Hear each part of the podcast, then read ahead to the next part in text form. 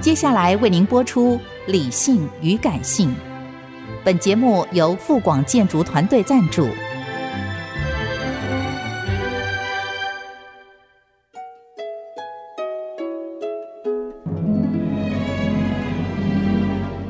理性与感性不是天平的两端，而是一方向另一方渗透、影响，暂时取得上风的过程。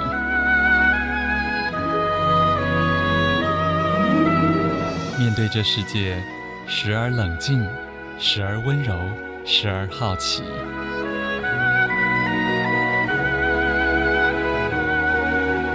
我是陈乐融，陪伴大家一起理性与感性。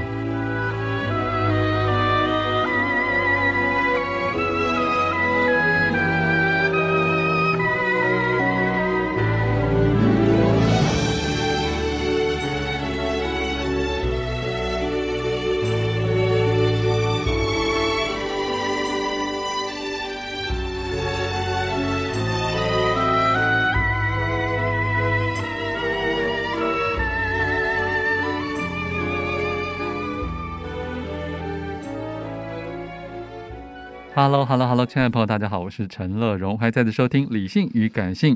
今天上半段一本好书要介绍是八旗出版《野生的东欧》，没错，在两个月前他们才出版了上册，现在出版了中册。再次欢迎我们的主编邱建志。各位听众，大家好，我是是建志八旗的编辑。嗯，呃，副标题是说《偏见、歧视与谬误》，毒舌背包客带你认识书上没有写的欧洲啊，嗯而且它真的就是一个国家一个国家的陆续写来，嗯，所以中册的国家跟上册完全不同。嗯对，所以我们也可以把它当成一本全新的书来继续介绍。嗯他中册这次会介绍七个国家：嗯，斯洛维尼亚、克罗埃西亚、塞尔维亚、波士尼亚 为什么都是 雅？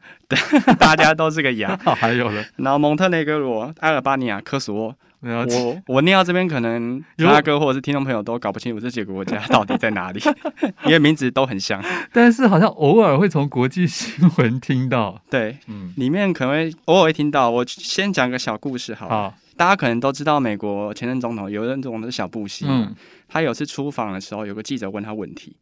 然后就问他有关于斯洛维尼亚还是斯洛伐克的问题。然后结果呢，小布希总统讲了一串，他就说：“我现在所有的资讯对斯洛伐克的认识啊，都是来自于贵国的外交部。”但是其实他现场那个状况是他在访问斯洛维尼亚，哦，所以就算是美国总统小布希，是是他可能有时候都搞不清楚这两个国家 到底有什么 区别。或者他到底见过谁？对对你知道吗。嗯对对对对对。不过我觉得真的也是蛮难为的，因为身为一般普罗大众，我们其实可以完全安于当井底之 蛙，可是国际人士应该就比较难了。对，可能就会被笑之类的。嗯哼，对。好，所以你刚才讲了这么多这个陌生，但是其实也是有血有肉的国 家哈、那我们先从哪个开始呢？因为我们这一系列都是出跟东欧有关的书嘛，嗯，刚好这几个国家应该都是算是巴尔干，哦在巴尔干半岛上面的国家，嗯只有一个是北马其顿是到下册才 OK 会出现。嗯。可是光巴尔干这个词，对的，对好像这里面受访的人，很多人也有点排斥。对对对，因为其实不管是东欧还是巴尔干这个词啊，他们听起来都有时候不太舒服，为什他么？会宁愿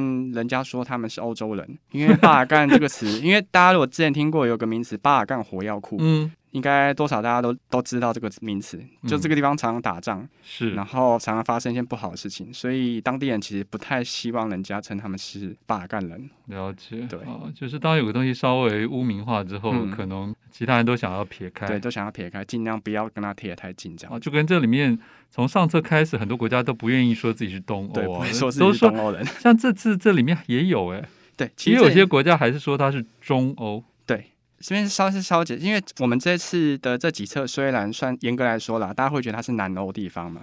但是因为对作者来说，只要是前苏联控制过或是影响过的国家，他们都算在东欧里面。 OK，然后他也都普遍觉得这些人，他们不想要当什么东欧人或当巴尔干人，他们想要跟西欧渐渐靠近一点。了解，像里面两个国家，像斯洛维尼亚跟克罗埃西亚，嗯算是巴尔干半岛上面的国家里面算是比较有钱的，嗯嗯，他嗯们的年均收入应该都是一万多以上的，是一因万为一万两万以上的。克罗埃西亚主要是因为旅游吗？，对旅游，然后他们的各方面，他们在南斯拉夫时期就是经济比较好的国家，嗯，所以特别是这两个国家，他们尤其不愿意跟他们之前那些南斯拉夫的兄弟们搞在一起，了解他们希望尽量跟意大利啊。哦，或者是隔壁的奥地利啊、匈牙利那些国家靠近一点点嗯，哼就希望自己比较算是西欧国家这样子。好，那我们要从哪个开始讲？那我们先谈里面的有一个，哎，斯洛维尼亚好了，好，因为斯洛维尼亚这个国家，它其实最特别、最特别的地方，大家可能有听过，有种地形叫科斯特，有有对，有科斯特地有嗯形就是，连土耳其哪里对对什对么都有对对，嗯石灰岩那种地形。其实这个名词就是从斯洛维尼亚这个地方来的。了解，然后里面其实书中有没有提到说，作者曾经探访了一个叫做石科兹羊洞群，我就我就光念就很难念。嗯，它这个地方当初《孤独星球》把它列为是东欧的前十大景点之一。嗯哼，然后基本上这个地方也是全世界最有名的科斯科地形，就这种石灰岩地形最漂亮的一个地方。然后作者曾经有跑过，然后里面例如说它宽六十公尺啊，深一百四十公尺啊，就就是不是是有遇到一些危险？他遇到危险是后面爬山的时候，嗯嗯曾经遇到危险，因为作者是一位很热爱爬山的人。然后他爬山应该是，我记得他爬山应该是到后面克罗埃西亚还是哪个国家的时候有爬有爬山，然后在山上差点遇到山难。嗯嗯，嗯，对，那是他，因为 其实这本书里内容其实非常非常多，有时候一抓有时候会忘记，忽然他是他的讲哪他的个事迹 是在对事迹发生发生哪在里哪个国家这样子。嗯哼，那斯洛文尼亚除了地形之外有什么特别的？他另外一个有没有提到，他其实是一个极限运动非常有名的地方，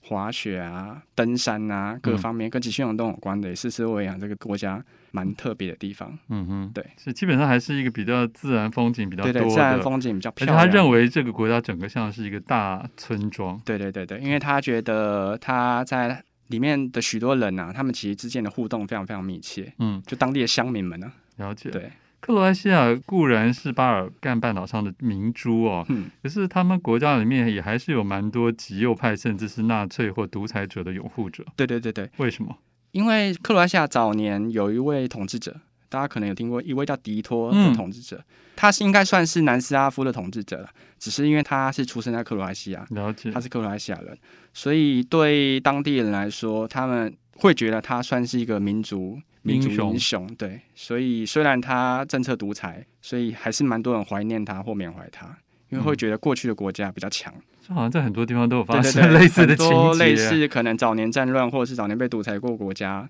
多多少少都有这种状况，因为可能他们在那个当下，他们是一个强大的国家，哦，对，嗯，所以顺民宁可有一个有一个英明的领导者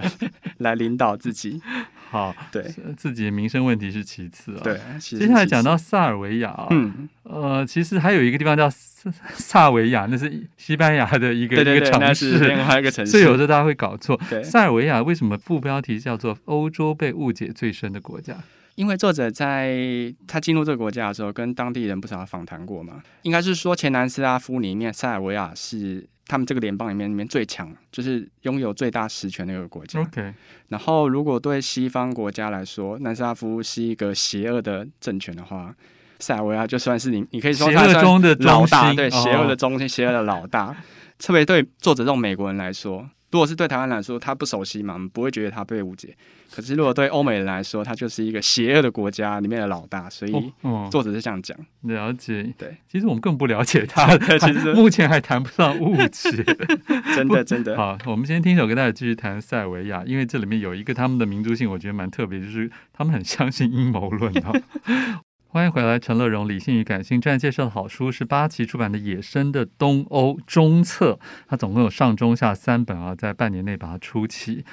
主编邱建志在我们的现场，我们刚才已经谈了斯洛维尼亚、克罗埃西亚跟塞尔维亚啊，可是在这个里面的时候，我读到了一部分是塞尔维亚的人很信奉，应该说他的潜意识里是很不相信很多事情的正能量的 哈，所以就是他们对阴谋论很喜欢传啊，嗯不管是传自己国内的政府的阴谋论，或传国际。对他们的阴谋论嗯等等的，那到底是怎么一回事？这是不是一种某种受虐的心理啊？对，他是其实是一种这种被迫害嗯嗯，的心理，因为我举个例子好里了，面可能有真实，也有妄想。对，里面就是真假参半啊。因为举个例，像塞尔维亚过去是南斯拉夫里面的重要国家，嗯然后嗯，南斯拉夫过去也是在巴尔干岛地区算是蛮强大的一个国家，然后他们多多少少就会觉得美国啊嗯或者欧美国家把南斯拉夫给解散掉，就哦是他会觉得南斯拉夫之所以倒台，是有外对有境外有境外势力的干介扰入，，对我们明明一个联邦有没有好好的，然后你们把我们国家给给给弄垮，哦然后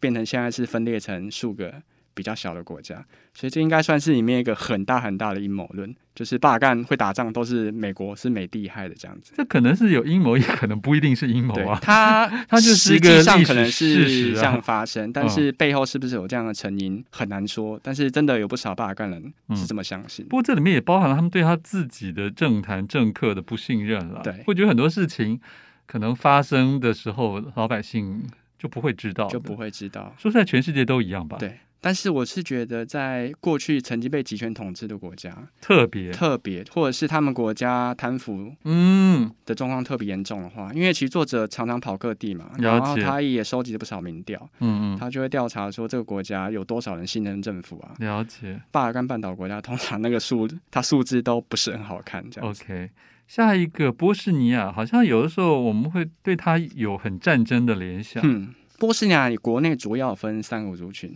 其实应该是说整个巴尔干半岛的族群是混在一起的。然后波斯尼亚里面分最多的是有三种人，嗯一，种就是塞尔维亚人，一个是库莱西亚人，一个是阿尔巴尼亚人。哇，嗯，。对，所以大家就可以听那他到为。什么没有就分给另外两个国家？我就是觉得有些人可能长期定居在对方，你也很难把他赶走。我懂，就跟乌东有很多俄罗斯对人对对一对，样啊类了似，状况。然后这三个人刚好他们宗教信仰又不太一样。嗯，克罗地亚我记得他们是信新教，然后塞尔维亚是信天主教旧教，嗯这样我可能有点搞混，但是总之他们有一个人信天主教，一个是信基督新教。那阿尔巴尼亚主要是穆斯林，嗯哼，所以他们不管是民族上或者是他们的宗教信仰上，其实都可都能有冲很突，大的冲突，所以后来他们就发生内战，嗯哼，就打得不可开交这样子。所以大屠杀就发生在那时候，对好吧？所以那他现在怎么样？他先因为这个作者其实他他是这些年才对跑去这些他地方这的，些，因为战争发生的时间，大家都是一九九几年跟两千年那段时间，嗯大概这十几年，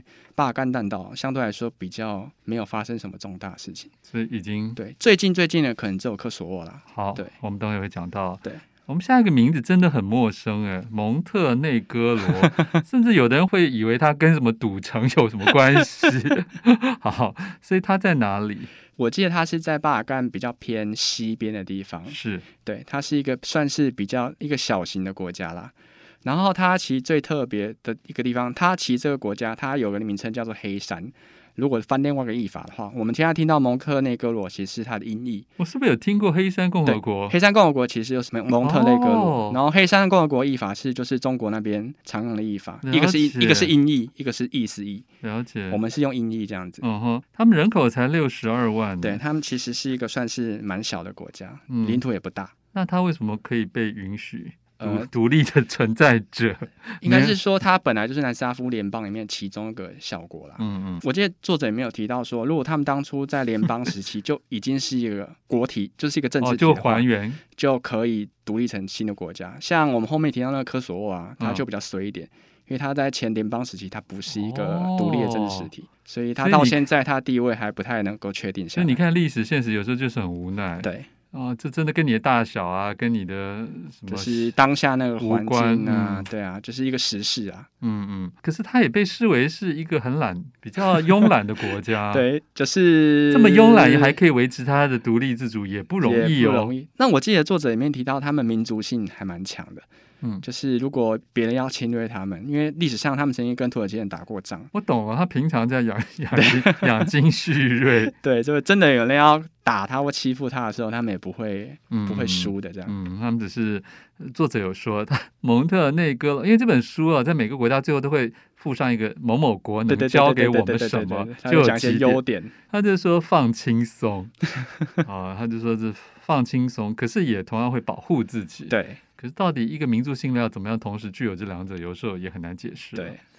阿尔巴尼亚来了，哼哇这个我还看过他的专书呢，哼其实有人写过。台湾有人写哦嗯，过，有有有有有，还真阿尔巴尼亚特别哎，嗯这副标题是群山中的双头雄鹰，所以我对这个双头雄鹰有一点记忆。他那个双脚球也是骑他们过去的民族的国徽啊。嗯，然后我这边就特别把它抓出来，因为我记得上面有张图，好像也有画到双头雄鹰。然后阿尔巴尼亚前面有提到说，他们国家大部分的组成都是穆斯林，嗯所以它在算在整个巴尔干里面算是比较特别的一个国家。嗯因为其实大部分国家都是基督教嘛，可能都天主教或者是新教的国家，只有嗯它，它人口组成主要大部分都是伊斯兰教，对可穆斯是林可是为什么多数阿尔巴尼亚人不会住在这一个阿尔巴尼亚这个国家呢？因呃为，如果信仰又有一些些不方便的地方的时候，那他们为什么不集中住在这里？他们早年因为打上光，其实有不少人移民移出了去，解，而且我印象中阿尔巴尼亚本地不是一个很适合 生产，